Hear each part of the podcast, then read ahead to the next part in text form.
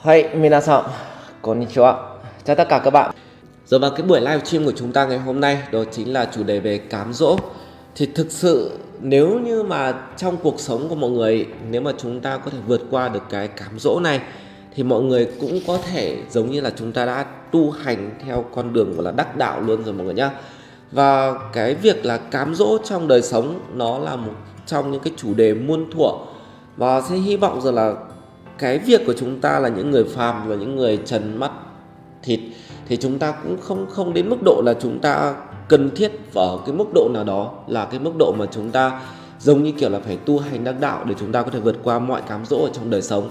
Mọi người thấy rằng là cám dỗ thực sự là nó đến từ rất là nhiều khía cạnh, từ những cái ham muốn của bản thân mình, giống như là muốn có người yêu này, muốn được ăn nhiều này, muốn ăn ngon, mặc đẹp, và chúng ta muốn được ngủ nhiều, hay chúng ta muốn có nhiều tiền. Thì cứ những cái điều đó nó đều là tạo ra cho chúng ta những cái sự cám dỗ rất là lớn.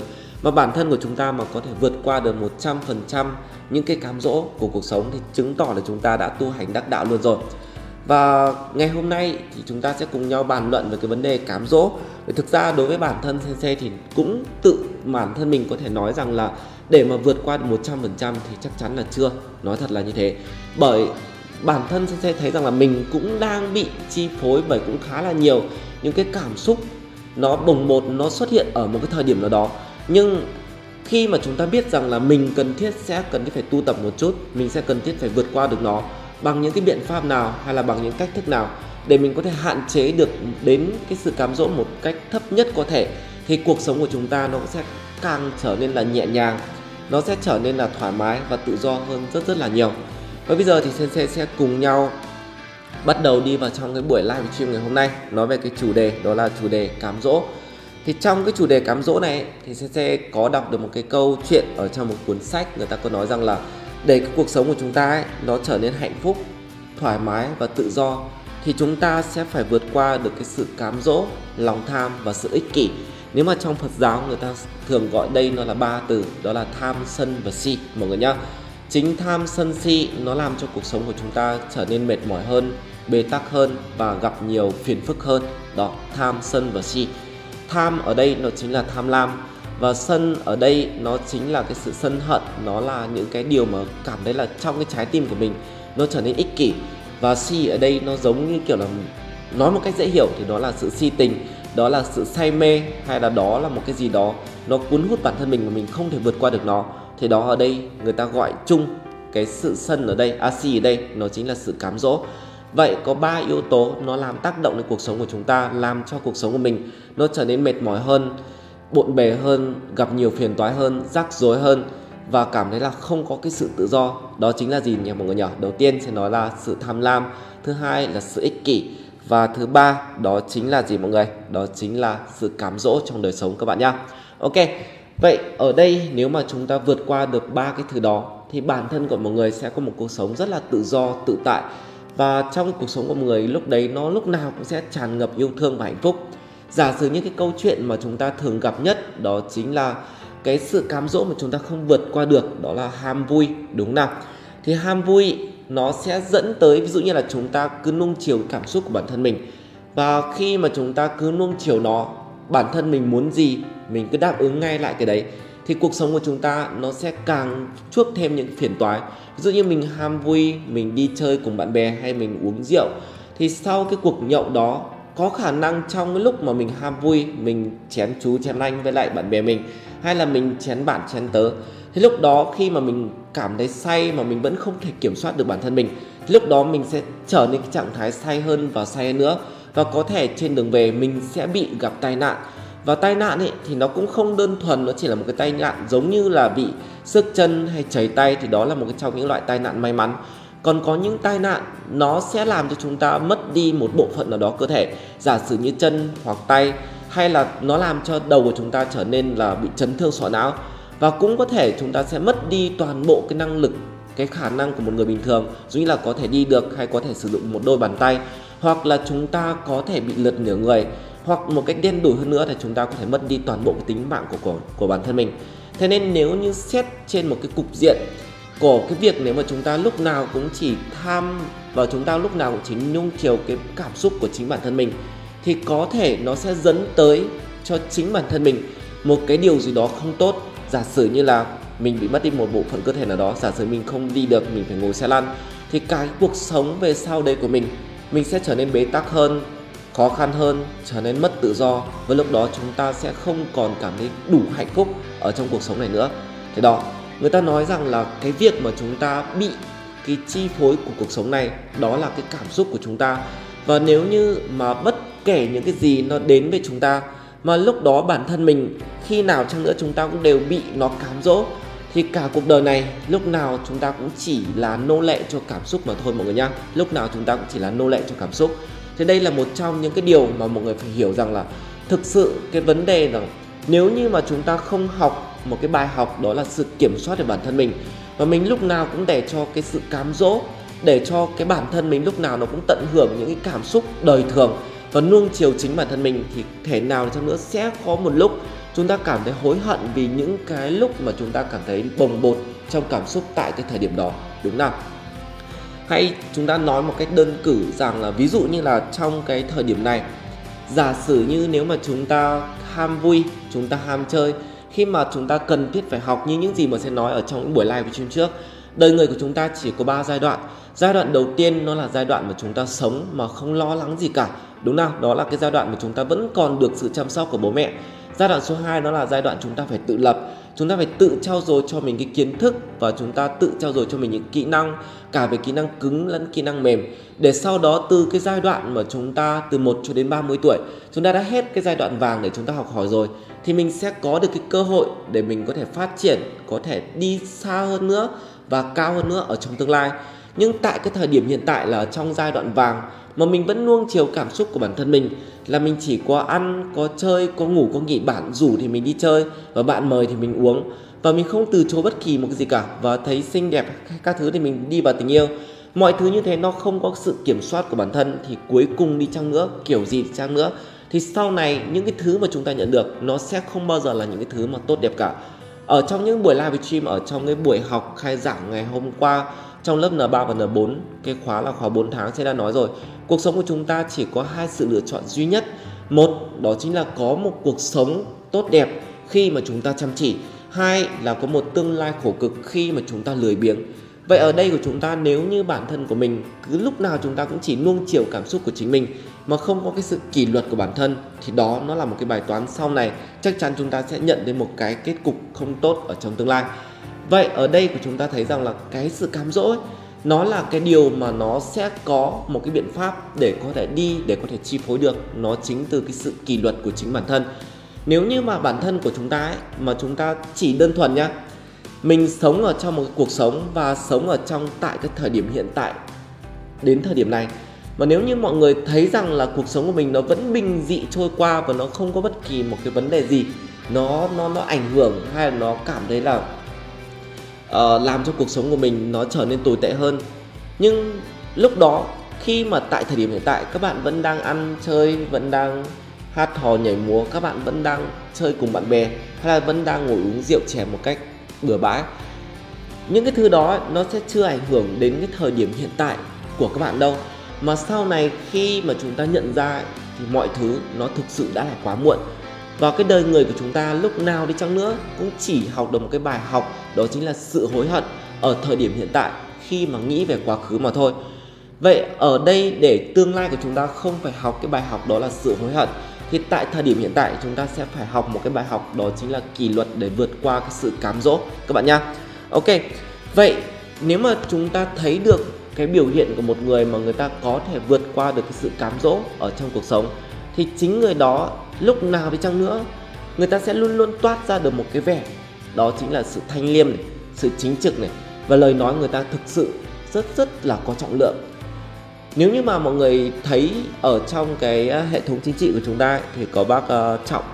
Thực sự đây là một trong những người mà sẽ luôn luôn thực sự rất là tin yêu và tin tưởng, bởi lúc nào xuất hiện ở trên truyền thông hay trên thời sự hay mọi thứ, lời lẽ nhỏ, nhỏ nhẹ thôi nhưng mà nó rất là có sức nặng, và sức nặng nó rất là ngàn cân. Và ngay cả cái cái cái cái toát ra của bác ấy về phong thái, về vẻ mặt hay về ánh mắt, mọi thứ nó đều một cái gì đó nó rất rất là thanh liêm và rất là chính trực. Thế đây, nếu như bản thân của chúng ta, nếu mà mình là một người có thể vượt qua được những cái sự cám dỗ của bản thân, thì lúc đó chúng ta sẽ trở thành một trong những người khác hoàn toàn so với những người mà lúc nào cũng chỉ là nô lệ của cảm xúc mà thôi. Đó. Vậy ở đây của chúng ta thấy này, nếu như mà chúng ta tập quen được với lại một cuộc sống, khi mà chúng ta học hỏi nhiều, mà chúng ta là một người có kiến thức, thì cái khuôn mặt của chúng ta nó cũng sẽ định hình theo một cái dạng, đó chính là một người có kiến thức. Nhìn vào là người ta cũng biết là đây là một người có kiến thức rồi. Còn nếu như mà chúng ta mà biết kiềm chế cái cảm xúc của mình, và chúng ta không để cái cảm xúc nó chi phối và làm cho cuộc sống của mình nó tự do hơn nhờ cái việc mà chúng ta có thể chi phối được cảm xúc, thì lúc đó thế nào chăng nữa, cái mà chúng ta có thể toát ra ở trong năng lượng của mình, đó là sự thanh liêm, là sự chính trực, đó là sự nhẹ nhàng ở trong cuộc sống. Và nếu như ở trong cái thời điểm hiện tại mà chúng ta vẫn không bao giờ có thể chi phối được cái, cái cảm xúc của chính mình ở một thời điểm mà chúng ta vẫn chưa biết đủ, thì lúc đó thế nào chăng nữa, sau này ở tương lai chúng ta sẽ phải giải quyết cái vấn đề đó. Và một trong những vấn đề mà Sensei sẽ thấy rằng là trong cuộc sống của chúng ta ấy, ai cũng vậy, ai cũng đều bị cái cảm xúc nó chi phối. Nhưng cái vấn đề của chúng ta ở đây, ai là người vượt qua được nó thì đó mới là những người thực sự là đáng trân trọng. Nếu như mà trong một cái cuộc nhậu chẳng hạn, khi mà chúng ta bị người khác ép hay bị người khác mời, có thể là người ta sẽ buông những cái lời giống như kiểu là cá khịa này, hay là mỉa mai này, hay là nói đông nói tây, nhưng chính bản thân người đó mà người ta vẫn không bị ảnh hưởng bởi những lời nói đấy, thì thực sự đó mới là người đáng bị, đáng được ngưỡng mộ, và thực sự đó là những người mà đáng rất rất đáng tôn trọng. Dĩ nhiên là khi mà Sensei uống rượu ở bên ngoài chẳng hạn, thì có một anh con rể nào đó, Sensei cũng không có nhớ rõ về quan hệ họ hàng lắm, thì anh ấy mời Sensei và lúc đó cứ mỉa mai rồi cứ nói nọ này kia, Sensei nói và cười một cách rất là bình thường. Nên là em nói thật với anh rằng là uống với anh say thì em hoàn toàn có thể uống được, nhưng nếu mà sau đây ra ngoài kia em có xảy ra một cái tai nạn gì đó, thì nếu như anh cam kết với em rằng là cả cuộc đời về sau anh có thể chăm sóc cho em, hoặc là anh có thể bế em đi, hay là anh có thể cho em đi vệ sinh, hay anh có thể làm tất cả mọi thứ cho em, thì lúc đó em sẵn sàng uống với anh trong ngày hôm nay. Đó, còn riêng vợ con em thì ai sẽ chăm lo và ai sẽ chăm sóc mọi thứ. Cái vấn đề ở đây nó không phải là chén rượu. Ngày hôm nay nếu mà anh tôn trọng em thì ok, anh uống đến đây là đủ rồi, còn nếu mà không thì thôi em xin phép đứng dậy và ra về. Ok, sẽ đứng dậy và ra về, không vấn đề gì cả.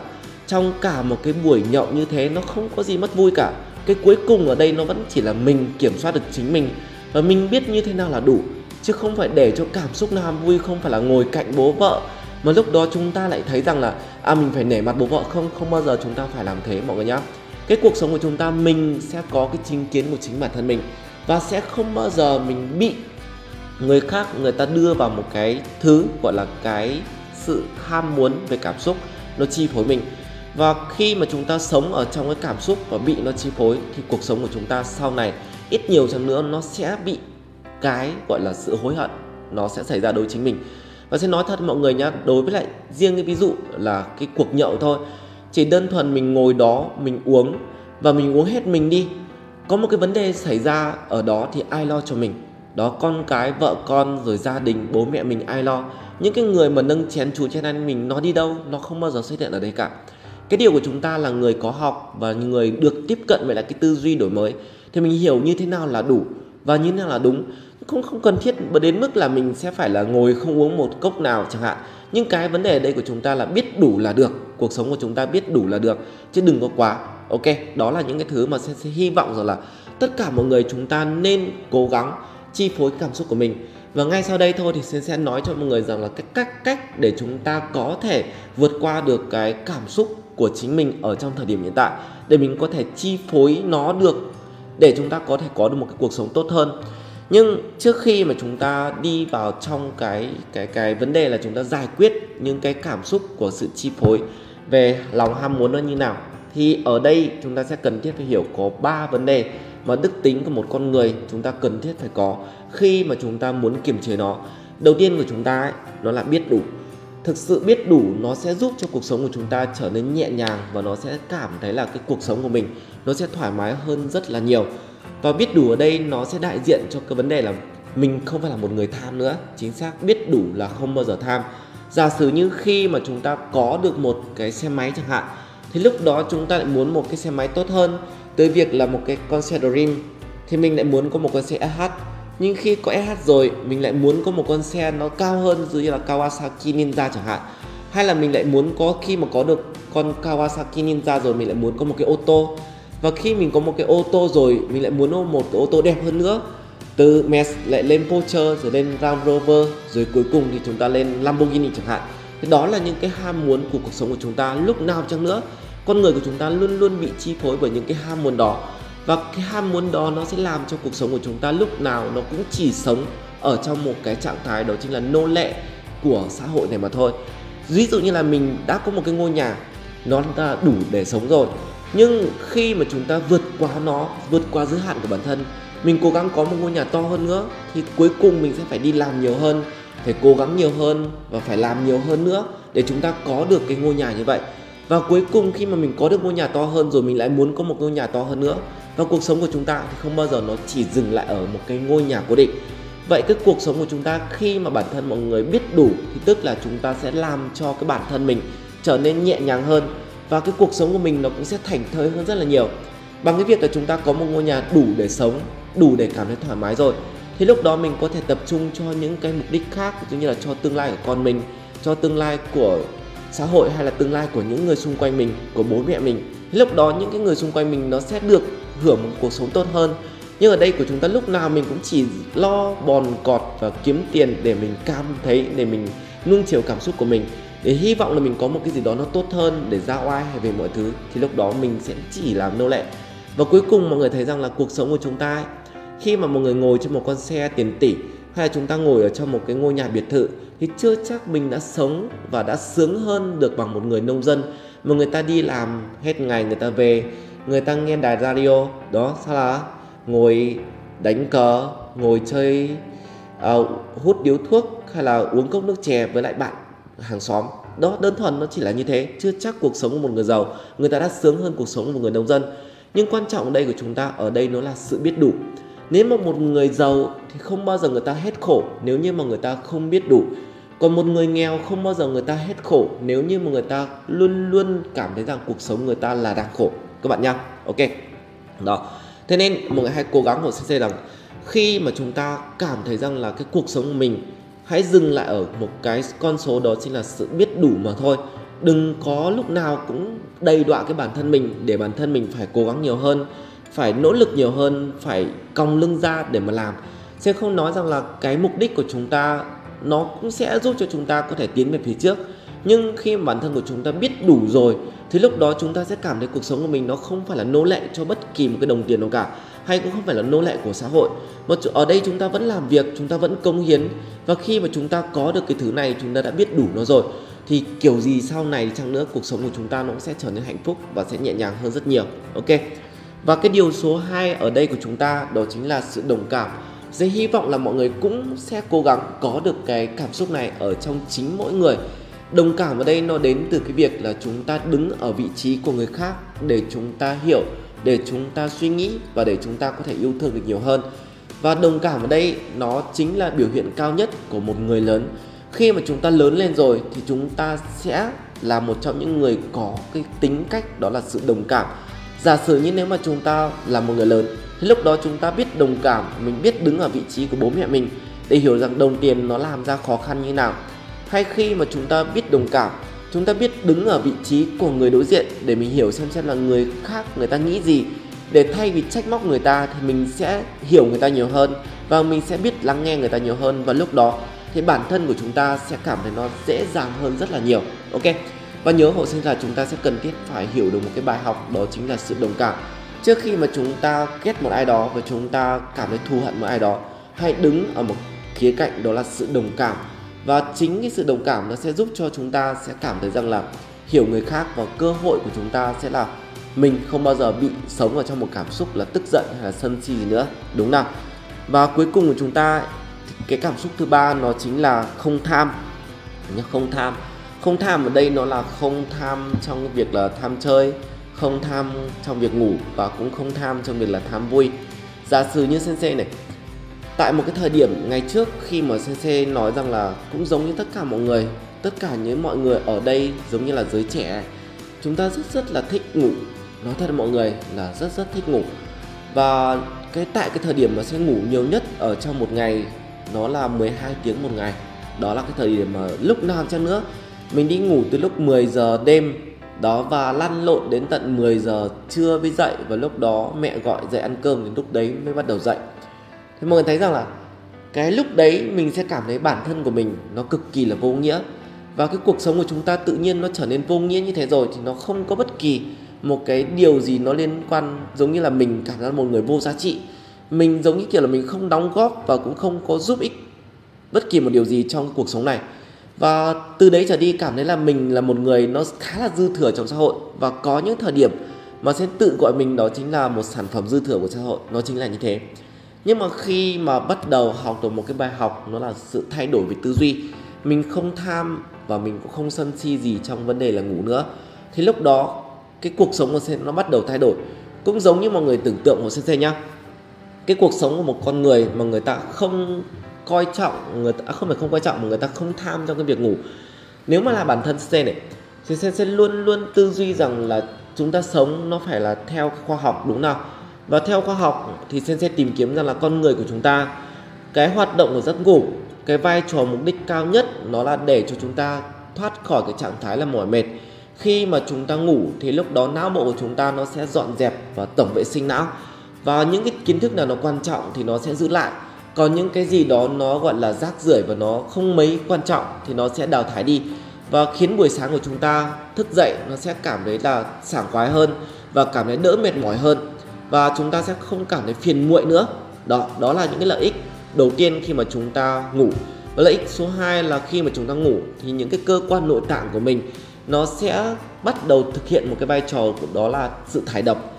Vậy khi mà Sensei quan sát và Sensei tìm hiểu về cái tư duy trong cái giấc ngủ thì cái thời điểm mà tốt nhất để chúng ta ngủ thì nó sẽ là bắt đầu từ mười giờ đêm đến khoảng tầm ba và bốn giờ sáng.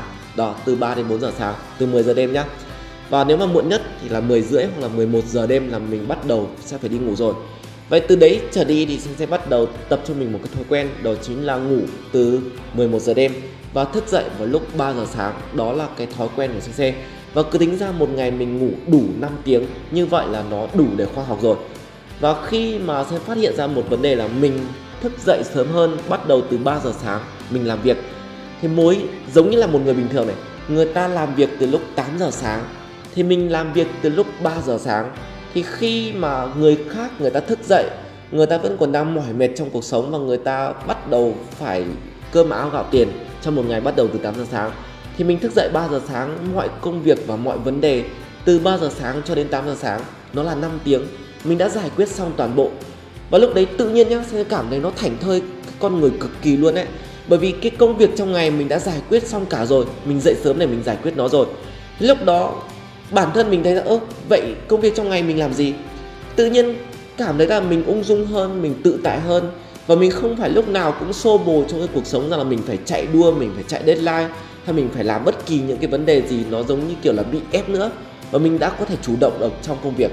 Nếu như ở đây hỏi một bạn nào đó là bạn dịch trước hay bạn học trước từ vựng và bạn đi trước, thì lúc đó bao giờ cũng cảm thấy là nhẹ nhàng và dễ chịu hơn rất nhiều so với cái việc là chúng ta lúc nào cũng chỉ học theo đúng cái chỉ tiêu và theo đúng cái lộ trình bài học của giáo viên đưa ra trong ngày, đúng nào?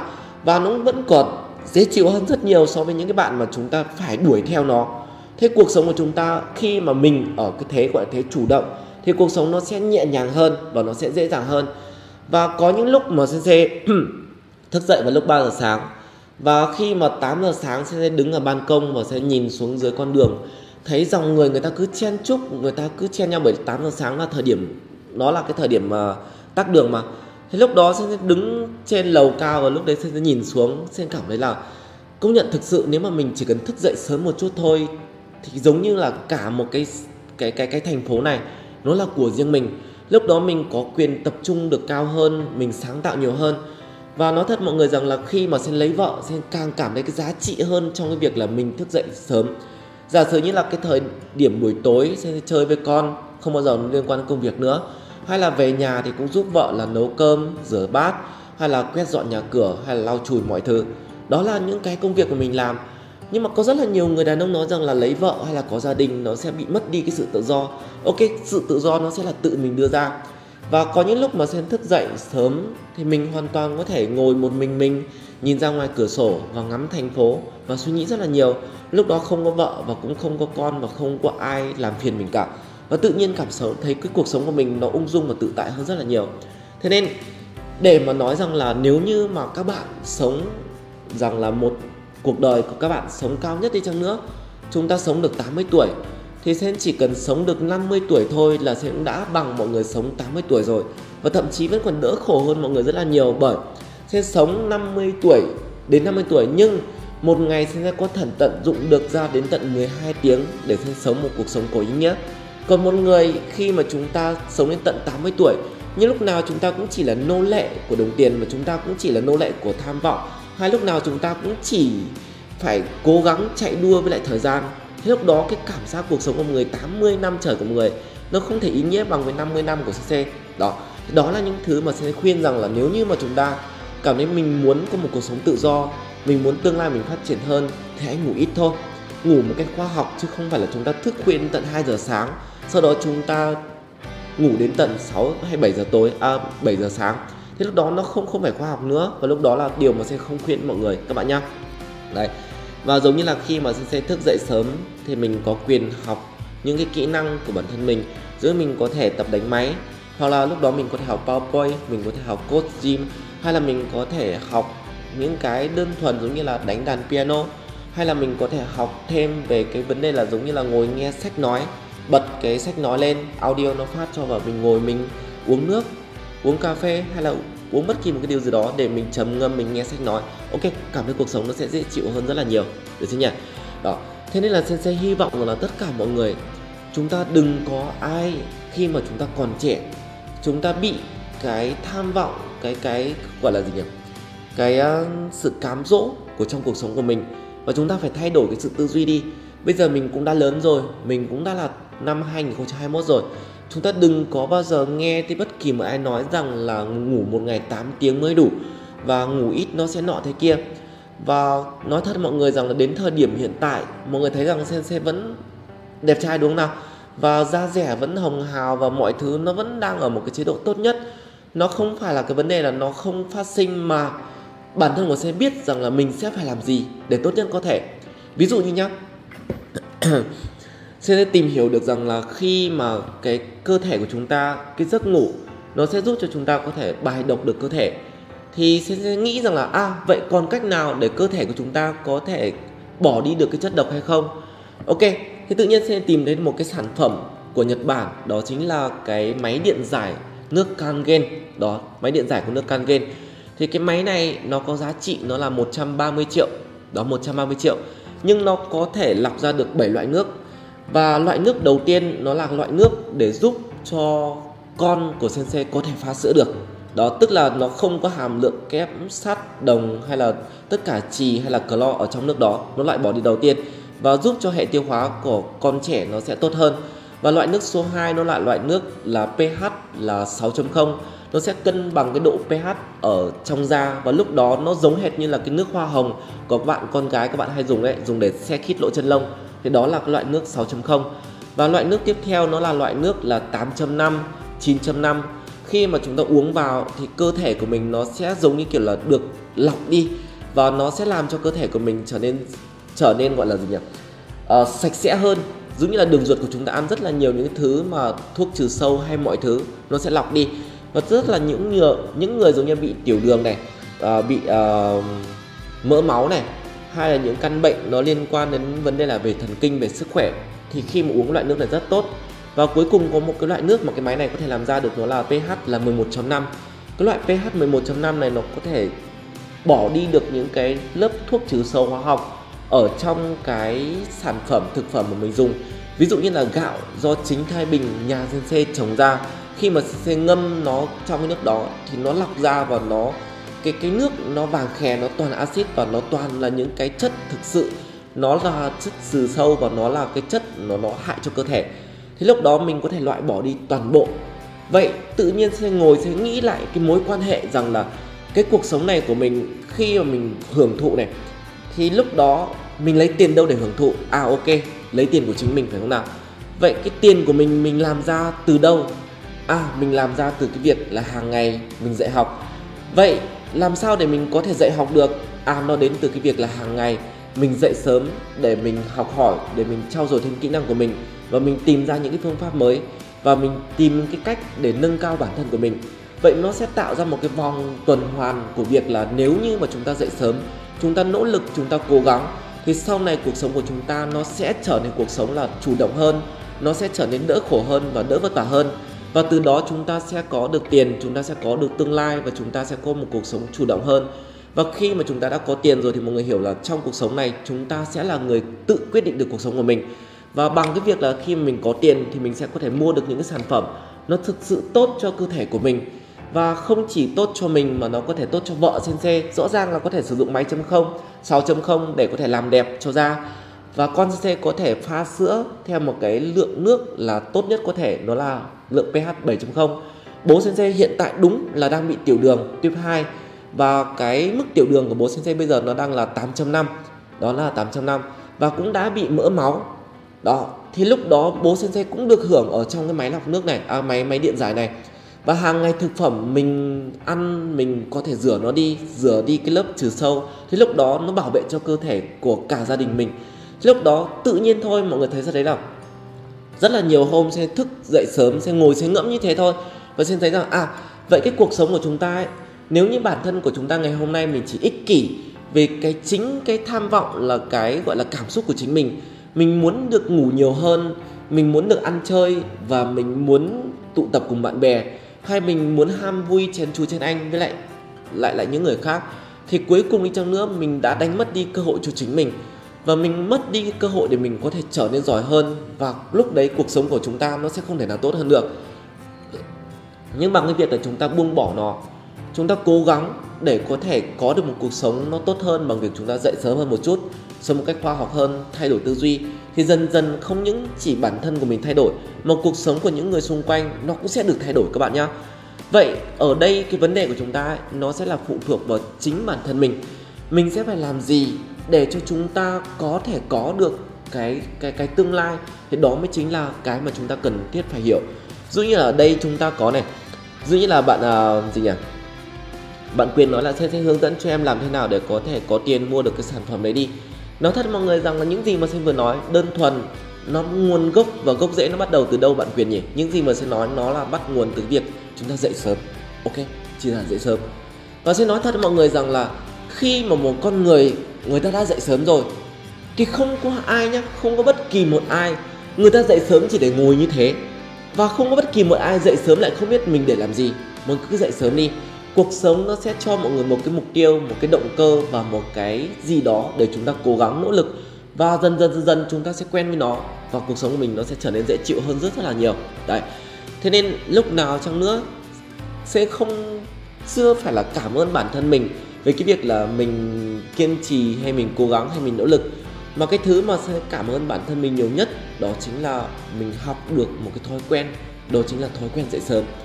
Có rất là nhiều người phải thi thố với nhau rằng là mình dậy sớm trong bao nhiêu ngày, rồi cuối cùng hết những ngày đó mọi người lại trở về cuộc sống cũ. Nhưng tự nhiên sẽ cảm thấy rằng cái cuộc sống mình dậy sớm nó giúp cho mình có được rất rất là nhiều những đặc quyền, và cảm thấy cuộc sống nó thoải mái hơn rất là nhiều, và nó đỡ đi rất là nhiều stress và nó tự do hơn. Thế tự nhiên bản thân của mình mình cảm thấy rằng là à, mình nên dậy sớm, và lúc đó mọi thứ nó sẽ giúp cho chúng ta cảm thấy là dễ dàng hơn rất là nhiều. Đấy. Thế nên là tại cái thời điểm này thì sẽ hy vọng là mọi người hãy cố gắng nhé, để chúng ta biết được như thế nào là đủ và chúng ta biết làm như thế nào là tốt nhất. Và tất nhiên rằng là đối với lại một số bạn khi mà chúng ta dậy sớm thì có rất là nhiều bạn uh, ngáp này, uh, dậy sớm xong là cuối cùng lại đi ngủ này, đúng không? Hay chúng ta dậy sớm chúng ta cảm thấy một ngày nó rất là mỏi mệt, thì mới đầu ai cũng đều bắt nguồn từ đó mà thôi. Nhưng cái vấn đề ở đây của chúng ta ấy, nếu mà mọi người muốn có một cuộc sống tốt đẹp hơn thì kiểu gì chăng nữa chúng ta vẫn phải cố gắng. Và không có bất kỳ một ai chúng ta dậy sớm được trong vòng là ba tháng mà chúng ta lại không bao giờ lại chúng ta lại cảm thấy là mệt mỏi cả. Giống như cả Sensei thế, lúc nào cũng dậy sớm từ ba giờ sáng, thì ba giờ sáng nó là một cái thói quen rồi. Nếu mà mọi người cứ nghĩ rằng là mình dậy sớm ngày hôm qua, thế nên là mình mỏi mệt, thế nên là mình cảm thấy là mệt mỏi, thì lúc đó cuộc sống, thì lúc đó cơ thể của mọi người tất nhiên nó sẽ trở nên mệt mỏi. Nhưng ở đây mọi người cứ dậy sớm từ ba giờ sáng, mọi người nghĩ rằng à, bình thường con người chúng ta làm việc bắt đầu từ ba giờ sáng, thì đó nó là cái điều bình thường, nó không vấn đề gì cả. Thế lúc đó sẽ không ai cảm thấy mệt mỏi và không ai cảm thấy khó chịu nữa. Đó, đó là cái điều quan trọng nhất, được nhỉ? Giờ và bạn Trần Huy Duy có hỏi là Sensei có nghỉ trưa không ạ? Có, Sensei có nghỉ trưa, nhưng mà giấc ngủ trưa của Sensei nó chỉ là mười lăm phút thôi mọi người nhá. Nó chỉ là mười lăm phút thôi. À, nói đến giấc ngủ trưa thì Sensei lại nói như này. Thực ra ấy, khi mà chúng ta ngủ nhiều thì có rất là nhiều bạn chúng ta cảm thấy là mệt mỏi nhiều hơn. Chính xác là như thế. Nhưng không phải là Sensei ngủ ít mà Sensei lại cảm thấy rằng là mệt mỏi đâu.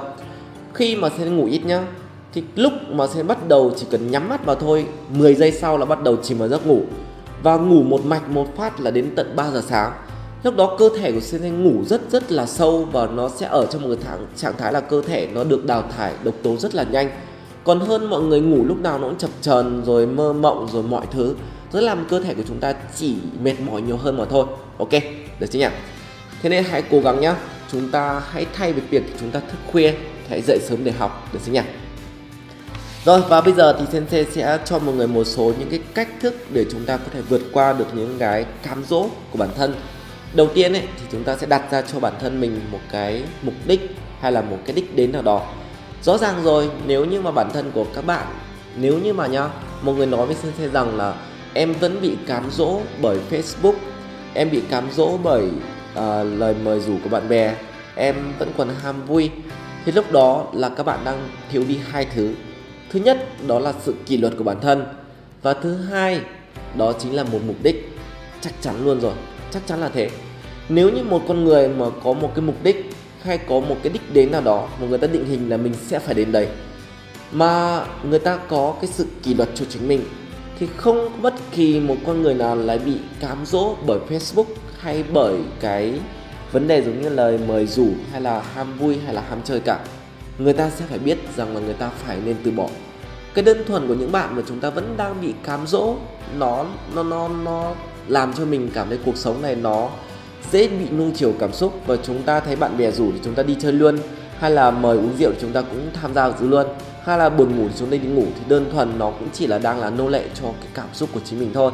Và mọi người hiểu rằng là chúng ta đã là nô lệ cho cuộc sống, à, cho cái cảm xúc rồi, thì sẽ không bao giờ cuộc sống của người nó sẽ trở nên khá hơn được, đúng nào? Đó, và một ngày thôi mọi người uống rượu và chúng ta cảm thấy đau đầu, chúng ta mệt mỏi, thì ngày hôm sau giữ như nhá, bây giờ các bạn đang chăm học đi, thì một ngày nào đó các bạn uống rượu và chúng ta cảm thấy là mệt mỏi, thì sáng ngày hôm sau dậy mọi người sẽ cảm thấy đau đầu. Và mọi người thấy rằng là khi mà cơ thể của chúng ta nó đã mệt mỏi ngày hôm sau thì mình không muốn làm gì cả. Có bao giờ mọi người muốn mở cái cuốn sách khi mà mình đang mệt mỏi không? Không, không đâu. Và đau đầu làm sao mà học được, đúng không? Học nó không có hiệu quả. Và cuối cùng đó, lúc đấy nó sẽ chỉ nhận đến những cái xấu hơn mà thôi. Đó là từ bỏ cái con đường. Còn nếu bây giờ chúng ta đặt ra cho mình một cái mục đích và đặt ra cho mình một cái mục tiêu, mình, mình cam kết rằng là mình sẽ phải đạt được nó, và sẽ không bao giờ mình bị cái cảm xúc nó chi phối, thì lúc đó mình sẽ vượt qua. Và có một cái bài sẽ đã dành riêng ra để có thể nói live stream ở trong những cái buổi live stream tuần trước. Đó là sự kỷ luật trong bản thân mình. Mình nói rằng là bản thân mình ngày hôm nay mình sẽ có được những cái công việc nào mình cần thiết phải làm, và công việc nào mình sẽ cần thiết phải giải quyết nó. Mình nốt nó ra, và mình sẽ ưu tiên làm những vấn đề quan trọng nhất ở trong ngày trước. Sau đó còn lại những vấn đề mà nó ít quan trọng thì lúc đó mình sẽ để sau. Ok, không ai cấm các bạn ham chơi, không ai cấm các bạn vui, không ai cấm các bạn lướt Facebook, nhưng hãy làm những vấn đề đó. Nó là sau khi mà chúng ta giải quyết xong những vấn đề quan trọng, dù như chúng ta nộp bài xong, chúng ta giải quyết xong tất cả mọi thứ rồi, chúng ta có quyền chơi, chúng ta có quyền ăn, và chúng ta có quyền hưởng thụ chứ, đúng không? Cuộc sống của chúng ta mà, chúng ta cần thiết phải được hưởng thụ, để đôi khi chúng ta cũng cảm thấy nó nó là có ý nghĩa. Nhưng chỉ vì chúng ta hưởng thụ quá đà và chúng ta không có bất kỳ một sự kỷ luật nào trong bản thân mình, thì cuối cùng chúng ta lại là nô lệ cho cảm xúc. Và mọi người đã hiểu rằng là đã là nô lệ cho cảm xúc thì chẳng bao giờ chúng ta khá hơn được, chắc chắn là như thế luôn, được chứ nhỉ? Đấy. Rồi, đầu tiên ấy, nếu mà chúng ta muốn vượt qua cái sự cám dỗ, chúng ta phải có một cái mục đích. Và nếu như mà chúng ta cứ nói rằng là mình sẽ phải vượt qua cám dỗ, mình phải vượt qua cám dỗ, nhưng cuối cùng lại chẳng biết là mình sẽ phải làm gì, và cuộc sống của mình nó không trở nên bận rộn, thì lúc đó sẽ chắc chắn chẳng bao giờ nhá, các bạn sẽ có thể vượt qua được cái sự cám dỗ là lướt Facebook, hay là đi chơi cùng bạn bè, hay là có thể nói được cái từ không, được chứ nhỉ? Đấy. Giờ và tiếp theo nào, chúng ta sẽ phải là thay đổi tư duy đi. Cái tư duy nó là một trong những cái điều cực kỳ là quan trọng mà chúng ta sẽ cần thiết phải biết. Nhớ là thay đổi tư duy. Tư duy mọi người phải hiểu như này này. Nếu như mà các bạn làm việc ở trong một công ty Chúng ta đừng bao giờ tư duy mình là một nhân viên, hãy tư duy mình là giám đốc của công ty đó. Thì chắc chắn cái ông giám đốc, ông sẽ rất là trọng dụng, ông ấy luôn luôn mong muốn là bạn sẽ ở một vị trí cao hơn và sẽ cân nhắc bạn ở trong một cái vị trí cao cao hơn nữa, một cuộc đời bạn cũng sẽ tiến thân. Nhưng nếu mà các bạn nghĩ rằng là mình là nhân viên và mình làm việc chỉ là một ngày tám tiếng và công việc của mình như thế này là đủ, mình không muốn làm thêm bất kỳ một điều gì đó, mình không sẵn sàng làm thêm giờ, không sẵn sàng gian kiểu, ok, chắc chắn rồi, cuộc đời của bạn sẽ không bao giờ có thể khá hơn được. Chắc chắn là như thế. Mọi người đừng bao giờ yêu cầu người khác phải cho mình khi mình chưa cho họ, nhất là trong một cái môi trường công ty. Và nói thật mọi người nhá, sẽ nói không ngại để chia sẻ rằng trong Minato cũng đã từng có thời điểm rất buồn khi mà một ngày vô tình Sen bắt buộc phải dùng cái máy tính của một bạn để Sensei in cái tài liệu. Thì trong cái máy tính đó không bao giờ nó xuất hiện một cái trò chơi game, và nó sẽ không bao giờ xuất hiện một cái app, đó là chương trình của Netflix, nó là cái chương trình kho phim đấy, Netflix. Ok, tự nhiên Sen nhìn thấy, Sen đặt ra một câu hỏi: tại sao ở trong máy tính, ở trong một công ty, nó lại có một cái avatar, nó lại có một cái app của cái à, có một cái chương trình web dành riêng cho cái Netflix là cái kho phim. Tại sao nó lại có cả cái trò chơi game ở đây, để làm gì? Người ta tải về người ta để đấy. Xin lỗi các bạn, ngày hôm sau người ta mất việc luôn. Xin đuổi thẳng cổ. Không bao giờ một tập thể, không bao giờ nuôi một cái cá nhân gọi là nhàn nhã. Nếu như mà Sensei chấp nhận cho qua cái thành viên đó và để thành viên đấy cứ mãi ở trong một công ty, thì tức là Sensei không đang đang là không coi trọng sức lao động của những người khác. Chắc chắn là như vậy. Vì những người khác người ta đang cố gắng, người ta đang nỗ lực.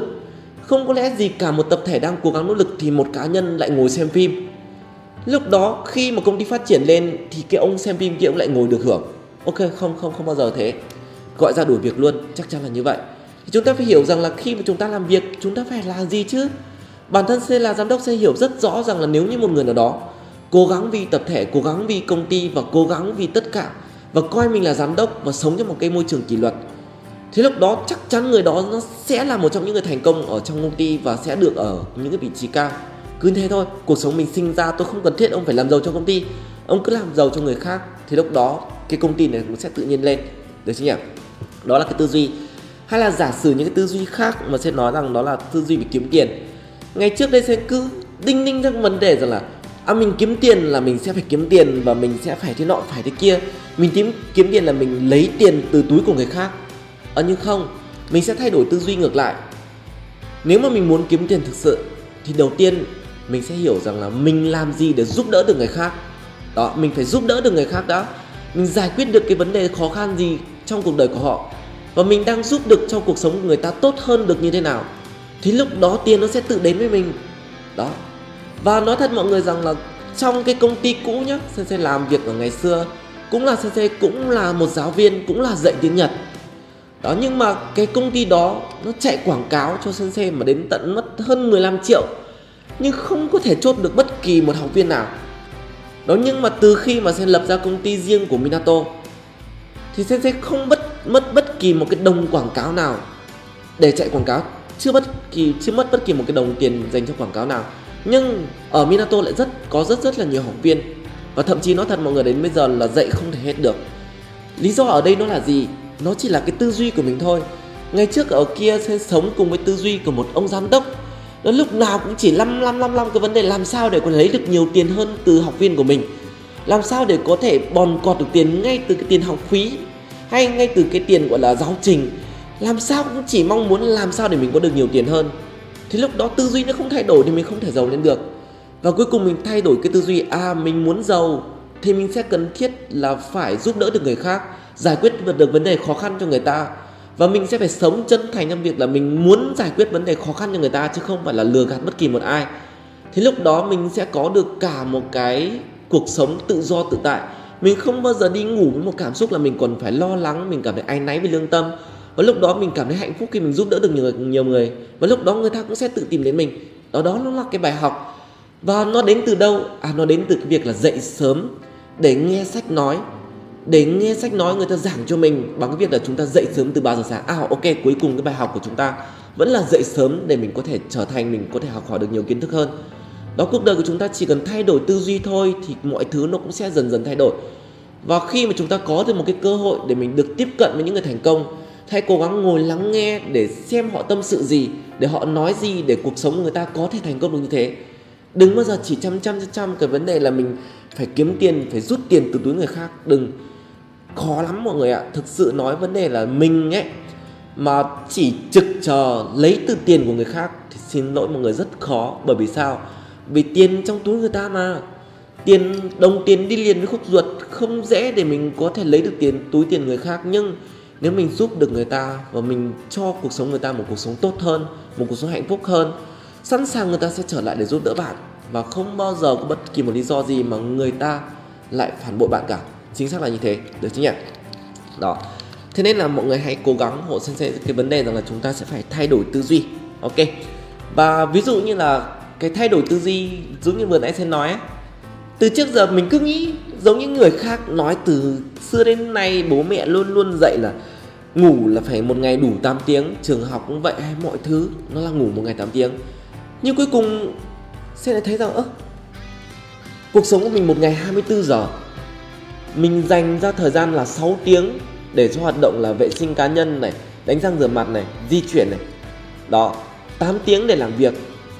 Vậy tám tiếng để mình ngủ nữa thì một phần ba cái quãng thời gian ở trong cuộc đời của mình là mình ngủ. Ví dụ như là chúng ta sống đến năm tám mươi tuổi thì chúng ta dành ra một phần ba, nó tương đương với lại gần ba mươi năm để chúng ta chỉ có ngủ. Nó hơi vô lý đúng không nào? Lúc đó xin tìm hiểu, à vậy tư duy khác biệt ở đây nó là ngủ, nó là hoạt động để chúng ta có thể đào thải được độc tố trong cơ thể. Vậy làm sao để chúng ta có thể đúng khoa học là được? Và từ đó trở đi, xin nói thật mọi người rằng là Sensei không thể tìm thấy được nhiều ý nghĩa ở trong cái hoạt động nó là hoạt động ngủ. Đó, và Sensei cảm thấy ngủ nó không có ý nghĩa nhiều với Sensei. Nó chỉ là cái hoạt động để mình có thể đào thải được chất độc thôi. Còn Sensei muốn là mình thức dậy để mình học tập, nâng cao năng lực của mình để mình có thể giúp đỡ được nhiều người khác. Và theo một cái bài toán của luật nhân quả, đó chính là mình giúp được càng nhiều người trong ngày hôm sau thì cuộc sống của mình sau này nó sẽ càng trở nên dễ dàng hơn, hạnh phúc hơn, và cuộc sống nó sẽ càng trở nên là có giá trị hơn. Chắc chắn là như thế. Không chỉ có riêng mình Sensei đâu nhá, mà mọi em thế. Mọi người cứ tâm niệm cho Sensei một điều rằng là ngày hôm sau mình thức dậy, mình sẽ phải giúp đỡ được nhiều người hơn, thì chắc chắn cuộc sống của chúng ta sẽ nhận lấy được đấy nhiều cái thành công và hạnh phúc. Và nói với cái vấn đề là mình làm sao đặt ra chỉ tiêu là cuộc sống của mình giúp đỡ được nhiều người hơn ấy, thì có một cái bài học như này. Tại cái thời điểm mà Sensei còn làm trong công ty cũ, mà Sensei đảm nhiệm cái chi nhánh ở Thái Bình, thì có một cái lớp gọi là lớp đại học Y, thì ở đây là chắc là bạn Linh thì bạn cũng có biết. Khi mà các bạn ấy đến lớp thì Sensei thấy rằng là bạn ấy khá là mệt mỏi, và Sensei có vô tình nghe được cái câu chuyện các bạn nói với nhau rằng ngày hôm qua mình đông người, hay là mình không được ngủ, hay là không được nghỉ ngơi bởi vì ngày hôm qua rất là đông. Và có những bạn Sensei thấy không có nhiều bạn cảm thấy hạnh phúc vì điều đó. Nhưng tự nhiên Sensei nói hỏi lại với các bạn rằng là nếu như giả sử hai giờ sáng người mà vào trong bệnh viện đó mà đúng vào ca các bạn trực nhận ra đó là người thân của các bạn, giả sử đi, mình gờ miệng một chút, đó là bố mẹ hoặc là anh chị em của các bạn, thì mọi người có bao giờ nề hà về cái vấn đề đó hay không? Tất cả các bạn trả lời là không. Ok, khi mà Sensei nói rằng là mọi người có sẵn sàng để giúp đỡ bố mẹ của mình, anh chị của mình trong cái thời điểm là hai giờ sáng khi mà bố mẹ, anh chị của mình nhập viện hay không? Tất cả mọi người nói là có. Ok, vậy Sensei nói rằng là tất cả những cái người mà nhập viện ở trong thời điểm hai giờ sáng, không có bất kỳ một ai người ta muốn vào bệnh viện cả, cho dù là ban ngày. Đó là điều đầu tiên.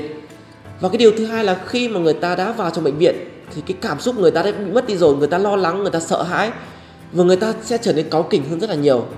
Và lúc đó mình sẽ cần thiết bản thân mình là người nhẹ nhàng để có thể xoa dịu, để có thể giúp được người ta, chứ không ai muốn ở trong hoàn cảnh đó cả. Và ít nhất những người mà người ta nhập viện thì cũng sẽ là bố mẹ, anh chị của một người nào đó, cũng có thể là bằng tuổi mình. Vậy thay vì cái việc là chúng ta thức dậy trong một cái ngày mà chúng ta hy vọng rằng là ngày hôm nay mình sẽ nhàn hạ, thì hãy nghĩ rằng là hy vọng rằng ngày hôm nay mình thức dậy, mình sẽ giúp được cho xã hội này nhiều hơn, thì tự nhiên cuộc sống của mình nó sẽ trở nên hạnh phúc hơn. Khi mà kết thúc ca trực, mình sẽ phải tự hào về mình, ngày hôm nay mình đã có thể kiềm chế để lắng nghe bệnh nhân, mình có thể giúp đỡ được cho người ta. Và mình có thể giúp cho cái cuộc sống của một người này trở nên dễ dàng hơn. Và tự nhiên năng lượng cả cái vũ trụ hay là cả cái xã hội này nó cũng sẽ giúp đỡ cho mọi người. Và nói thật mọi người rằng là khi mà các bạn đã giúp đỡ người ta bằng cả cái tấm chân tình thì kiểu gì chăng nữa người ta cũng sẽ giúp đỡ lại các bạn, và không bao giờ để cho các bạn phải thiệt cả. Và cuộc sống nó sẽ là một cái vòng tuần hoàn nhân, nhân quả, nó cứ thế nó lặp lại và nó không bao giờ khác được các bạn nhé. Đó, chúng ta hãy thay đổi cuộc sống đi. Nó không phải là đau to bùa lớn đâu, nhưng mà nói thật mọi người rằng là cái thời điểm Sensei làm ở trong một cái nhà máy, như những gì mà Sensei kể mọi người trong buổi live stream trước, đó là cái buổi mà Sensei nói là làm ở trong một cái xưởng ô tô là chuyên máy những sản phẩm là linh kiện của ô tô ấy mọi người nhé. Đó, thì ở cái thời điểm đó Sensei làm ấy, ơ vậy thì tôi làm gì được cho xã hội này và tôi cống hiến được gì? Rất là đơn giản thôi. Một cái ô tô, một cái bộ phận nhỏ thôi, nó chỉ cần một vết nứt hay chỉ một cái chi tiết mình làm nó không hoàn thành nó, nó lắp vào một cái ô tô lớn, thì có thể cái ô tô đó vì cái bộ phận của mình nó hỏng, nó sẽ gây ra tai nạn. Và tai nạn đó người ngồi trên ô tô có thể bị tử vong. Và nó dẫn tới cái việc là gia đình đó con có thể mất đi bố, vợ có thể mất đi chồng, và bố mẹ có thể mất đi một cái trụ cột trong gia đình đó. Thì tự nhiên mình sẽ cảm thấy là à, mình ngày hôm nay mình thức dậy để mình làm một cái gì đó cho xã hội một cách tốt hơn. Thì lúc đó sẽ kỹ lưỡng hơn trong vấn đề đó là tìm về sản phẩm, làm ra sản phẩm của mình một cách đẹp nhất, hoàn hảo nhất và tốt nhất. Tự nhiên trong mình nó sẽ phát ra một cái năng lượng, đó là sự trách nhiệm, đó là sự tỉ mỉ, đó là sự chuyên cần. Đó, rất, rất là nhiều thứ nó sẽ đến từ cái sự tư duy của chính mình. Mình phải thay đổi nó các bạn nhá, chúng ta phải thay đổi tư duy. Và lúc đó Sensei sẽ mong muốn rằng là à, mình cống hiến cho xã hội này càng nhiều càng tốt. Thế miệt mài đi vào trong cái vấn đề là mình làm. Và những đứa khác thì nó vừa làm vừa chơi, chỉ tính một ngày tám tiếng tôi làm tương đây là đủ. Nhưng Sensei miệt mài, Sensei làm, làm, làm, làm. Và cuối cùng Trồ nhìn thấy Sensei làm miệt mài như thế và Trồ cất nhắc trên Sensei làm leader. Ok, tiền lương nó không tăng nhưng ở đây tôi được cái sự tôn trọng. Và lúc đó tôi nhận được cái sự ngưỡng mộ từ người khác. Đến ngay cả mài một cái sản phẩm thôi mà Trồ còn không dám mài khi mà gặp khách mà phải bảo Sensei mài. Tức là khi mà Trồ nhận một cái hợp đồng là mài một cái bộ phận sản phẩm này thì bảo với Sensei, gọi Sensei sang là hãy mài hộ Trồ cái sản phẩm theo ý của khách. Và lúc đó Sensei mài và khách chốt đơn, sản phẩm thành luôn. Bởi vì sao? Bởi vì lúc đó mình là một người đã có sự kiên trì, mình có sự tìm tỉ mỉ và mình có cái sự quan sát, mình có được cái sự chuyên cần. Thì cái sản phẩm của mình làm ra nó cũng sẽ bằng cả cái tâm của mình chứ, đúng không? Đối với khóa học của Minato cũng tương tự như vậy thôi. Nó không chỉ có đơn thuần là ok tôi up lên cho bạn một cái video bài giảng, nhưng ở đó nó có cả sự tính toán bốn tháng thì mình sẽ đi theo lộ trình nào, sáu tháng sẽ làm sao, chứ không thể gói gọn nó lại như thế được. Đó. Và thứ hai là bình thường sẽ vẫn muốn là tạo cho mọi người cái động lực bằng cái việc là up theo những cái bài truyền động lực cùng với lại video bài giảng đó. Và cuối tuần thì gặp nhau để có thể cho mọi người những cái tư duy khác đi. Bởi con người của chúng ta cuối cùng chúng ta chỉ cần thay đổi tư duy thì chúng ta sẽ thay đổi được cuộc sống của mình. Được chưa? Và có sẽ rất là nhiều người được hưởng từ cái cuộc sống đó. Đó, hãy cố gắng là thay đổi tư duy mọi người nhá. Và sẽ không có bất kỳ một ai mà chúng ta sẽ thấy rằng là cuộc sống của chúng ta có thể thay đổi được nếu mà chúng ta chưa thay đổi tư duy. Và chúng ta vẫn có một cái tư duy cổ, vẫn có một tư duy cũ, thì tất cả những gì mà chúng ta nhận được trong ngày hôm sau hay trong tương lai nó cũng chỉ là thế mà thôi. Thay đổi tư duy đi, cuộc sống của mình sẽ khác, được chứ nhỉ? Đấy. Giờ và tiếp theo ấy là chúng ta có thể tìm kiếm cho mình những cái người bạn đồng hành. Nếu như mà chúng ta cảm thấy là cái bản thân của chúng ta chưa đủ quyết tâm, chúng ta chưa đủ nỗ lực và chúng ta chưa đủ cố gắng, thì chúng ta có thể tìm kiếm cho mình những cái người bạn đồng hành.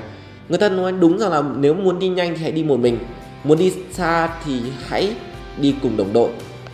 Ok, cũng như thời điểm trong cuộc sống mình phải đi nhanh chứ, đúng không? Dĩ nhiên là trong ba tháng còn lại mình sẽ phải ôn đỗ thi J V T N một.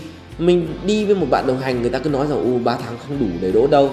Thì lúc đó làm sao mình có thể đi nhanh được? Có những lúc mình đi nhanh mình phải đi một mình thật. Những lúc đó là chúng ta phải đủ sự kiên trì, chúng ta phải đủ cái sự kỷ luật cho chính bản thân mình. Mình có thể đi một mình. Và biểu hiện cao nhất của những người đi một mình là một người có được cái sự kỷ luật ở mức độ là tối cao luôn, là một cái mức độ cao nhất luôn. Còn nếu mà chúng ta cảm thấy mình chưa đủ cái sự kỷ luật như thế thì mình hãy tìm đến một người nào đó để mình có thể bước cùng người ta. Thì ở đó người ta cũng sẽ cho chúng ta được cái sự kiên trì, cái sự nỗ lực và cả hai cùng cam kết với nhau. Ví dụ như là cả hai đứa lười với nhau chẳng hạn. Cam kết ok, ngày hôm nay nghe thầy nói mình sẽ phải cố gắng, bạn có muốn cố gắng cùng tớ không? Và từ ngày mai chúng ta sẽ cùng nhau cố gắng nhé. Tự nhiên một ngày nào đó cả hai đứa cùng lười, nó sẽ phải nghĩ lại chứ, tương lai quá khứ yêu mình ngại với chính mình quá, sao mình lại có thể đã cam kết, đã hứa, đã thể, đã hẹn rồi, cuối cùng lại bỏ nó, thì ít nhất nó sẽ phải tồn tại một cái nỗi đau. Nó sẽ giúp cho chúng ta vượt dậy và chúng ta sẽ bước tiếp, còn hơn cái việc là chúng ta bước một mình mà chúng ta lại âm thầm chết một mình, đúng nào? Đấy. Rồi, và tiếp theo ấy, chúng ta phải nghĩ thật nhiều về tương lai. Có một cái cấu trúc ngữ pháp thể điều kiện khi mà chúng ta học ở trong tiếng Nhật, thì trong tiếng Việt của chúng ta dịch ra nó là nếu thì. Ở đây chúng ta nếu như một lúc nào đó chúng ta biết rằng là mình sẽ phải kiềm chế bản thân mình, thì mọi người sẽ chỉ cần làm một xem một cái bài toán, đó chính là nếu thì. Đó là một cái mệnh đề nếu thì. Nếu như mà mình hút thuốc tại thời điểm này để cho đỡ buồn thì sẽ ảnh hưởng đến sức khỏe của chính mình, và tương lai có thể mình sẽ chết sớm, và con mình có thể mất đi bố, và vợ mình có thể đi lấy thằng khác, hoặc là bố mẹ mình già sẽ không còn ai chăm sóc. Mệnh đề nếu thì. Nếu như bây giờ mình ngồi uống rượu để cho say và mình không thể về được nữa, mất hoàn toàn cái khả năng kiềm chế bản thân của mình, thì thứ nhất, đối với các bạn con gái, giả sử nhé, sẽ không nói đến cái mức độ gọi là không thể xảy ra, nhưng đối với các bạn con gái, có những đứa say quá mà có thể đánh mất đi cả cái cuộc đời của chính mình tại cái hôm mà mình say. Biết làm sao được, khi mà mình say mình không có khả năng chống cự hay là phản kháng nữa. Đừng có nói là cái điều đó nó không xảy ra cuộc đời của em, đừng có nói thế, không ai có thể chắc chắn được một điều gì cả.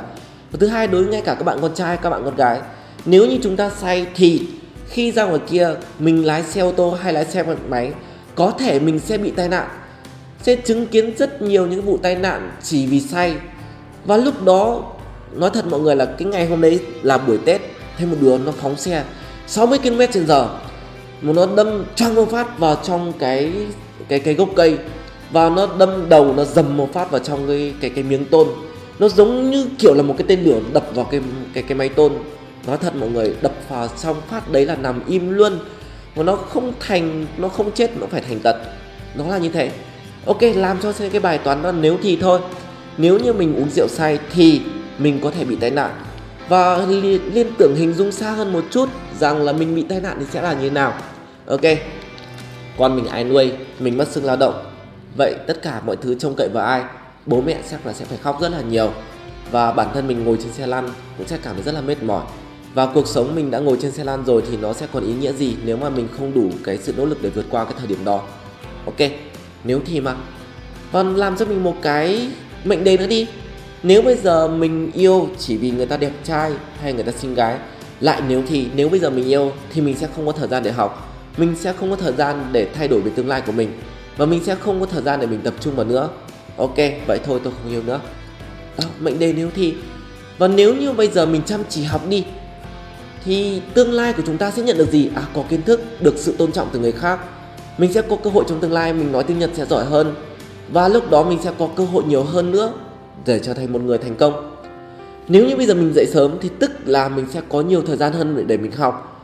Sen đã nói rồi, sợ nhất là những đứa nào nó đã thông minh nó lại còn chăm chỉ, thì để có thể vượt qua được nó, mình chỉ có cách là mình dậy sớm hơn nó, cố gắng hơn nó và chăm chỉ hơn nó thôi.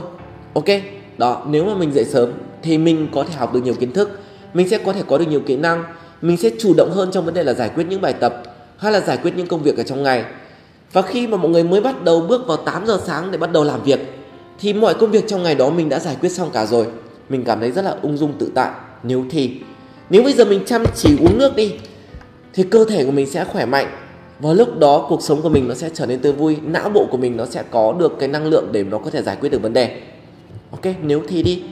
Nếu bây giờ mình chạy tập thể dục buổi sáng thì cơ thể mình sẽ khỏe mạnh. Và lại nói theo một cách khoa học đi, tại sao lại phải tập thể dục? Bởi cái khớp xương của mọi người này nó giống như hệt như là một cái bản lề á.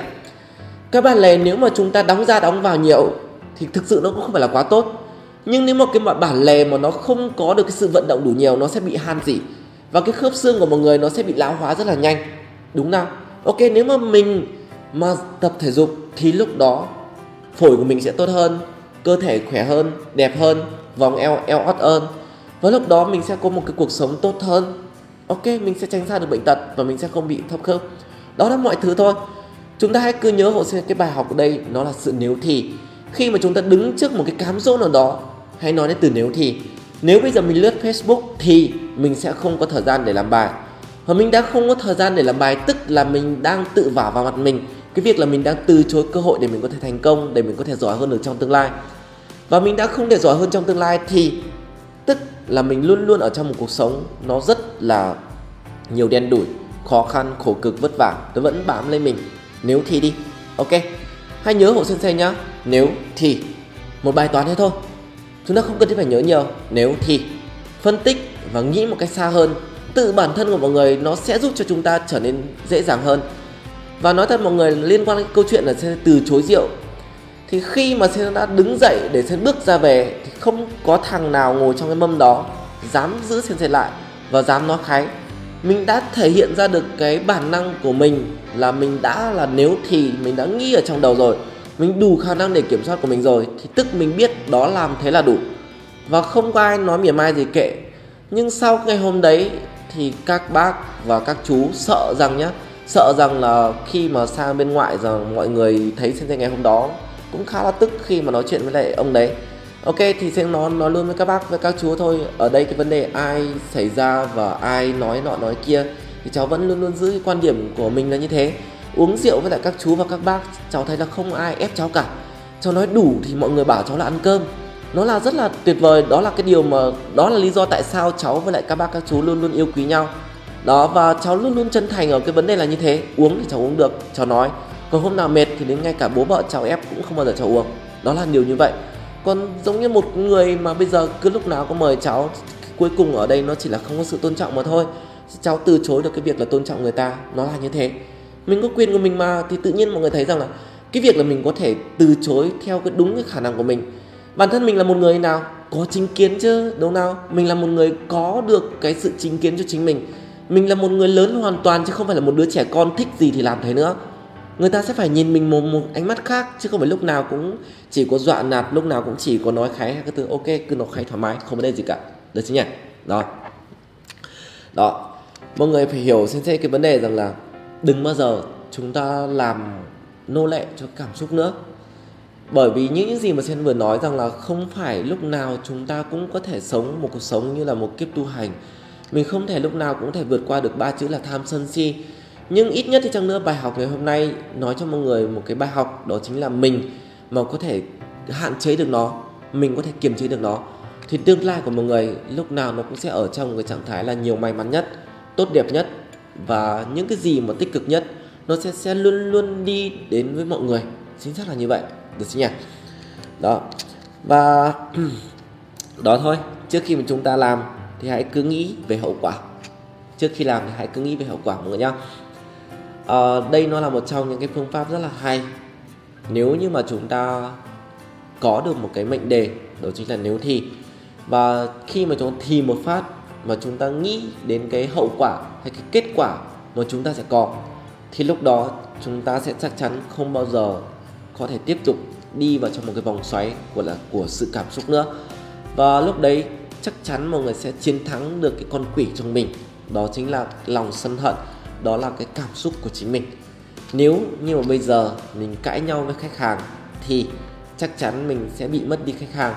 Và cái kết quả xấu hơn nữa là khách hàng có thể sẽ nói với lại nhiều người khác hơn nữa, và kết cục là mình có thể mất đi rất là nhiều thứ chỉ vì chúng ta cãi nhau.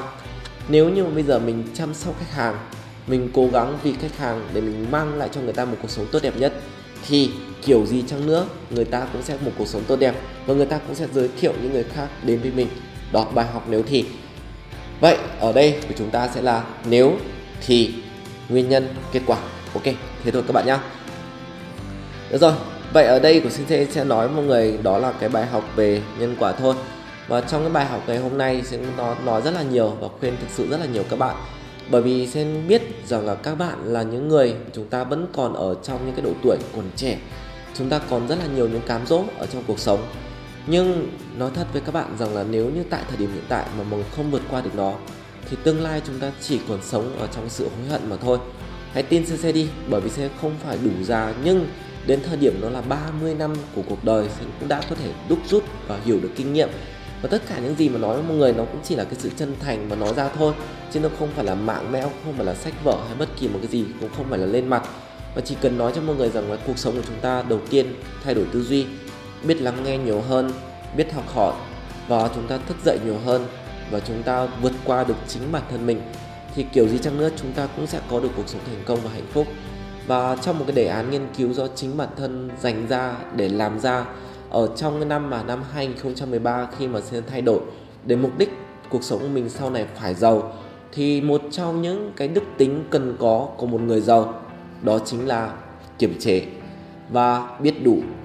Đó chính là đỉnh cao cao nhất của việc là vượt qua được chính cảm xúc của mình.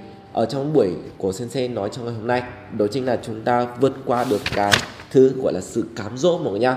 Người thành công người ta luôn luôn biết vượt qua cám dỗ và người ta luôn luôn biết đủ. Ok, như vậy là được. Hay. Rồi, vậy uh, đây là những gì mà Sensei có thể nói với mọi người. Và đến tại thời điểm hiện tại thì Sensei cũng sẽ mong là các bạn nhá, hãy cố gắng để vượt qua. Bởi không có bất kỳ nói gì đi chăng nữa thì Minato cuối cùng đi, mọi người nghĩ rằng là Minato lập ra thì nó sẽ là về để kinh doanh giáo dục. Ừ thì đúng, nó là kinh doanh, nó là cái việc là mình đang đang đang đang bán cái khóa học của mình để kiếm tiền. Nhưng những cái gì mà Sensei mong muốn nhiều nhất ở đây, nó đi nói lại ở trong tất cả các buổi live stream, chỉ có một cái điều duy nhất mong muốn thôi, đó chính là làm sao để các bạn có được một cuộc sống tốt nhất sau này. Và Sensei không hề muốn rằng là nếu như một người nào đó đã từng gặp mình ở một thời điểm ở trong quá khứ, đã từng là học viên hay đã từng là bạn bè hay đã từng là nhân viên hay là một người nào đó, mà tương lai người ta lại có một cuộc sống khổ cực đó. Thì đó cũng là một trong những lỗi của Sensei, bởi vì không có thể giúp cho người ta có một cuộc sống tốt hơn thì lúc đó mình lại cảm thấy là áy náy. Nhưng ngược lại, nếu mà chúng ta có được một cái tư duy thay đổi, chúng ta thay đổi đi, cuộc sống của chúng ta sau này khác hơn, thì đấy mới là cái mục đích cuối cùng của Sensei lập ra Minato như này. Hãy. Thế nên là hy vọng tất cả các bạn nhá, chúng ta hãy đến với Minato và thay đổi dần dần cái tư duy của cuộc đời mình. Và nó không thể là một sớm một chiều, nhưng bằng cái việc là tuần nào chúng ta cũng gặp nhau ở trong buổi live stream cuối tuần, chúng ta có thể nói chuyện để hiểu nhau hơn, cho nhau nhiều hơn những cái động lực, và lúc đấy chúng ta cũng sẽ thành công hơn, được chứ nhỉ? À, nói đến bạn à, Phúc Central có nói là dậy sớm đầy ngắn ngủ, đừng à, đừng ngủ dài. Thế sẽ đọc ra trong một cuốn sách, người ta nói rằng là thực sự thì sau này về già chúng ta sẽ có rất là nhiều thời gian để ngủ, bởi cái lúc đó chúng ta không đủ sức khỏe nữa. Thế nên là về già chúng ta có thời gian để ngủ, khi mà còn trẻ thì chúng ta đừng có ngủ quá nhiều. Và có rất là nhiều bạn nói đúng là chúng ta làm gì chăng nữa chúng ta vẫn phải lo lắng cho cái sức khỏe của mình. Ờ thì công nhận sẽ thấy nó là đúng, nhưng nó sẽ phải đi với lại sự khoa học mọi người nhá, nó là khoa học. Đấy. Thế nên là mọi người cũng có thể là đi ngủ sớm đi. Nếu mà làm cảm thấy mệt mỏi thì tám giờ, mười giờ hoặc đến mười giờ đi ngủ. Hoặc là ngày hôm sau có thể thức dậy lúc hai giờ sáng cũng được, không vấn đề gì cả, được chứ nhỉ? Đấy. Còn nếu mà bạn cùng phòng nó chơi bời đến khoảng tầm mười một hay mười hai giờ nó mới đi ngủ, thì mình cứ thức như thế, đến mười một giờ, mười hai giờ mình đi ngủ cùng, và cứ đặt chuông tính đủ năm tiếng ra thì mình thức dậy. Nhưng mà sẽ nói thật là cái việc là chúng ta thức dậy không phải là một ngày chúng ta thức dậy luôn vào cái lúc mà chúng ta thức dậy ba bốn giờ sáng đâu các bạn nhá. Mỗi ngày chúng ta sẽ để chuông đồng hồ sớm hơn năm phút, thì dần dần trong một tháng chúng ta đã có thể dậy sớm hơn được hẳn bốn tiếng rồi, được chứ nhỉ? À, thanh niên nghiêm túc về tháp tiến hóa chưa qua mức à, thứ ba thì làm sao dám mơ về mức thứ tư và mức thứ năm được ạ Sensei? À, em đừng có nghĩ nhiều về cái tháp tiến hóa nhá. Tháp nhu cầu của Maslow đó chính là việc đầu tiên chúng ta sẽ phải đủ ăn, đủ mặc, đúng không nào, và đủ mọi thứ. Nhưng mà thực ra Maslow không nói cho em biết, bởi vì Maslow chỉ là tìm ra được cái nhu cầu của con người, nhưng Maslow không hề nghiên cứu về việc làm sao để chúng ta có thể thoát khỏi được cái cuộc sống đó. Giả sử như bây giờ chúng ta lúc nào cũng chỉ có mong muốn để có thể đủ được cái tháp nhu cầu đầu tiên, đó chính là đủ ăn, đủ ngủ hay là đủ tiền để mình có thể sinh hoạt và trang trải cuộc sống, thì mình sẽ khó để có thể vượt lên được cái nấc là nấc thứ hai để mình có thể tự do được trong cuộc sống, đúng không? Maslow nên ông người ta chỉ miêu tả, chỉ tìm hiểu ra qua năm tháp nhu cầu nhá. Đầu tiên là ăn mặc, thứ hai mình nghĩ đến chuyện cống hiến, và ba nó là sự cao đẹp. Nhưng cái sự nghiên cứu người ta nói rằng là để cho cuộc sống này chúng ta có thể trở nên tốt đẹp hơn thì Maslow không có nói. Làm sao để vượt qua được từ nấc một lên nấc hai thì Maslow không bao giờ nói cả. Nhưng cái nghiên cứu ở đây rõ ràng nhất là để có thể từ mức một vào mức hai thì ở trong cái mức nào đó chúng ta vẫn phải cố gắng để chịu đau. Và cái xã hội này nó luôn luôn tương xứng rồi. Ngày hôm nay mình chấp nhận đánh đổi thì kiểu thế nào chăng nữa sau này cuộc sống mình sẽ tốt. Và nói thật mọi người, Sensei rất là xin lỗi bởi ở đây Sensei biết rất là nhiều bạn vất vả. Chúng ta đi làm từ tám giờ sáng đến khoảng tầm tám giờ tối chúng ta mới đi làm về, và một ngày mười hai tiếng. Nhưng Sensei đảm bảo mọi người rằng là không ai đến mức độ là quá thiếu thời gian như vậy. Ngay cả cái việc là chúng ta đang có vất vả làm một ngày bao nhiêu tiếng nữa, không bao giờ chúng ta thiếu thời gian. Hãy nghĩ lại đi về những khoảng thời gian mà chúng ta lướt Facebook, khoảng thời gian mà chúng ta làm một cái thứ gì đó nó vô bổ, lúc đó chúng ta có thể tận dụng dành cho việc học. Sẽ không bắt là mọi người lúc nào cũng phải thức khuya dậy sớm, nhưng chúng ta đầu tiên hãy tận dụng những khoảng thời gian vô bổ đi đã, thì lúc đó chúng ta đã thành công rồi. Đó, có rất là nhiều bạn nói rằng là em thức khuya dậy, em phải dậy sớm rồi em mới đi làm về muộn, hay một ngày em làm từ đây từ đây. Thực sự nó phần lớn nó chỉ là cái sự nghĩ biện cho chính mình. Sẽ đã từng trải rồi mà, đừng có lòe sensei nhá. Thực sự cuộc sống của sensei cũng thế, có ngày làm đến ngày mười hai, mười bốn tiếng nhưng vẫn có thời gian để học, vẫn có thời gian để cố gắng, thì tại sao các bạn lại không? Đó, cuối cùng cũng chỉ là lý do thôi, chứ không có ai tin rằng là một người người ta lại làm đến tận là mười chín tiếng cả. Đó, một ngày mười làm chín tiếng thì thôi, tốt nhất là không phải làm gì nữa các bạn nhá. À, Thu Hoài này, à, trước khi thì làm thì hãy nghĩ tới hậu quả. Ok, quá chính xác. Cứ thế thôi, cho mình một cái tư duy khắc sâu trong đầu này, nếu thì kết quả. Đó, cứ nếu thì kết quả, nghĩ đi rồi làm. Nếu mình chấp nhận được cái hậu quả đó thì mình làm, còn nếu mà không chấp nhận được hậu quả đó thì thôi, buông bỏ đi, nhớ đấy. Nếu mà sẽ nói thật mọi người nhá, là tuổi trẻ các bạn mà chúng ta chỉ cần nhớ được ba mệnh đề: nếu thì, hậu quả, và xét đi hậu quả đó mình có thể chịu trách nhiệm được không và có thể chấp nhận được nó thì mình làm, mà không thì thôi. Ok, đừng có làm để sau này chúng ta lại phải chịu đau, chịu khổ, rồi vướng vào những cái rắc rối ở đó. Còn nếu mà một khi mình đã có, mình đã gặp nó rồi, chỉ có cách là đối mặt với nó để mình giải quyết nó thôi, chứ không có cách nào khác. Mình mà ẻm nó đi và mình không nói gì đến nó thì mọi thứ nó sẽ chỉ nên stress nhiều hơn. Đó, nó lại vùi dập chính mình, được chứ nhỉ? Rồi, và Nguyễn Quý bỏ ba độc uh, quy luật nhân quả sensei. Ok, Mimi không làm nô lệ cho cảm xúc của bản thân, bỏ qua tham sân si thì tương lai tốt đẹp hơn. Ok, à, Vân Đoan, vậy sớm dậy sớm để học, để hiểu hơn về giá trị cuộc sống, không làm nô lệ cho cảm xúc. Đúng rồi, nếu mà mọi người học được một cái bài học đó chính là dậy sớm để mình tăng cường thêm cái giá trị cho chính mình, thì cuộc sống này của chúng ta nó cũng sẽ trở nên giá trị hơn rất nhiều, đúng không? Rồi Trần Huy Duy, ngủ muộn thì em có thể chứ dậy sớm thì em hơi hơi đấy. À, nếu mà em nói cái câu này á thì chắc chắn đi chăng nữa, tương lai của em nó cũng sẽ chỉ là nô lệ cho lý do mà thôi. Cuộc sống của em nó lại là nô lệ cho lý do. Em đừng có nói với sensei rằng là cái tính cách của em thế nhá, không không ai có một cái tính cách như thế. Đơn thuần cái việc là em đi ngủ muộn và cái em thức khuya ấy, thì nó là cái tính cách em đã định hình từ rất lâu rồi. Hồi ngày xưa riêng thế mà, sẽ hoàn toàn có thể thức khuya được, nhưng mà rất khó để có thể dậy sớm. Nhưng mà ngay cả cái tư duy em chưa thay đổi và em chưa sẵn sàng để thay đổi, mà em vẫn comment là em ngủ muộn thì có thể chứ dậy sớm thì em hơi, tức là em vẫn chưa sẵn sàng với nó. Và khi em đã sẵn sàng thì sẽ biết là trước sau gì em cũng sẽ bị bỏ cuộc ở trong vấn đề đó. Đầu tiên khi mình đã làm một cái gì đó thì mình phải tự tin bản thân mình. Ok, em sẽ thay đổi. Đó mới là cái câu mà mình cần nghe ở đây nhá. Đó. À, Nguyễn Hoàng Dương, thầy ơi em đang học mà cứ nghĩ linh tinh thì phải làm sao ạ? Ok, em chỉ cần dậy sớm và em search hộ sơ từ Google làm sao để chúng ta có thể tập trung nhiều hơn, nó sẽ cho em lời giải. Inesco. À, Thu bé, cảm ơn những chia sẻ của sensei. Bài học hôm nay sensei truyền tải thật bổ ích, biết đủ đồng cảm và dậy sớm. Hãy cảm ơn em rất là nhiều.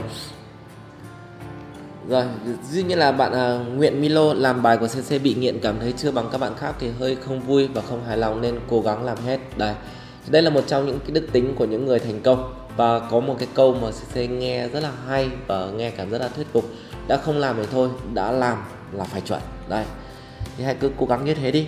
Người thành công người ta làm gì thì mình sẽ làm như thế là thành công. Rồi Cục Vàng, những hôm nào bản thân lười lại tự nhắc bản thân sensei còn thức dậy ba giờ sáng, thậm chí là hai giờ để cho mọi người kiến thức. Những bài giảng thì chỉ, chẳng có lý do gì mình lại không dậy sớm được cả. Ok, cảm ơn em, cố gắng lên nhá. Ok, rồi và đó là những cái điều mà sensei muốn nói với mọi người ở trong cái buổi live stream ngày hôm nay. Và đúc kết lại thì mọi người phải hiểu rằng là cái bản thân của chúng ta cũng không có sự lựa chọn nào khác. Nếu mà chúng ta cứ mãi làm nô lệ cho chính cảm xúc của mình thì trước sau thì trong tương lai thì chúng ta cũng sẽ chỉ vướng vào những khổ đau, những muộn phiền và những rắc rối không đáng có ở trong tương lai. Và sẽ hy vọng rằng là mọi người chúng ta cũng nên tỉnh ngộ và chúng ta cũng nên biết để chúng ta có thể tránh. Thứ nhất, để bản thân mình có thể trở thành một người lớn thực sự. Đó, và chúng ta có thể tự kiềm chế được chính bản thân mình. Ở đây người ta gọi là tự do trong kỷ luật, nó chính là như thế. Đó, tự do trong khuôn khổ, đúng không? Và cái thứ hai, nếu mà chúng ta vượt qua được chính cảm xúc của mình, mình có thể buông bỏ được nó thì cuộc sống của chúng ta cũng sẽ trở nên dễ chịu hơn. Và chắc rằng là sẽ mong muốn, mong muốn nhé, là không có ai chúng ta một ngày nào đó Chúng ta đang nghe cái bài giảng về cái sự là cám dỗ này rồi, chúng ta biết làm sao để có thể vượt qua được nó. Và đến một ngày nào đấy mình lại nhận thấy một cái kết cục, và cái kết cục đó nó khiến cho các bạn cảm thấy hối hận. Và khi mà nghĩ về cái bài giảng này, nó lại làm cho các bạn cảm thấy hối hận hơn. Thì đó là cái điều mà sẽ không muốn tránh, à, sẽ thực sự là không muốn có. Và hãy tránh nó đi, được chứ nhỉ? Đó. Bởi vì thực sự những cái rủi ro, những cái vấn đề nó không đâu, nó chỉ xảy ra trong một phút chốc thôi. Nó có thể cướp đi rất rất nhiều thứ của chính bản thân mình. Hãy đừng để cho bản thân mình một ngày nào đó ngồi đây chúng ta lại cảm thấy hối hận vì nó, các bạn nhá. Ok. Rồi, và cảm ơn tất cả các bạn và hẹn lại các mọi người ở trong buổi live stream của tuần sau. Và sẽ rất là muốn mong muốn nhá.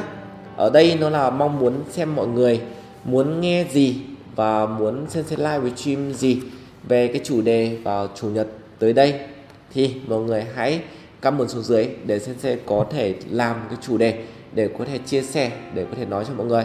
Và đến cái thời điểm này thì Sensei cũng đã học và cũng đã đọc và cũng đã có đầy đủ kinh nghiệm để có thể nói cho tất cả mọi người về tất tần tật mọi khía cạnh làm giàu, mọi thứ về kinh nghiệm, về kỹ năng sống, kỹ năng kaiwa, kỹ năng thuyết trình hay mọi thứ. Đó, mọi người muốn gì thì mọi người cứ comment xuống dưới để Sensei có thể lựa chọn ra những cái chủ đề mà Sensei cảm thấy là thích hợp nhất để Sensei có thể live stream cho mọi người vào những cái buổi live stream cuối tuần. Let's go. Hi, cảm ơn tất cả các bạn và hẹn gặp lại mọi người ở trong buổi live stream chủ nhật tới đây. Xin chào thầy và hẹn gặp lại. Bye bye.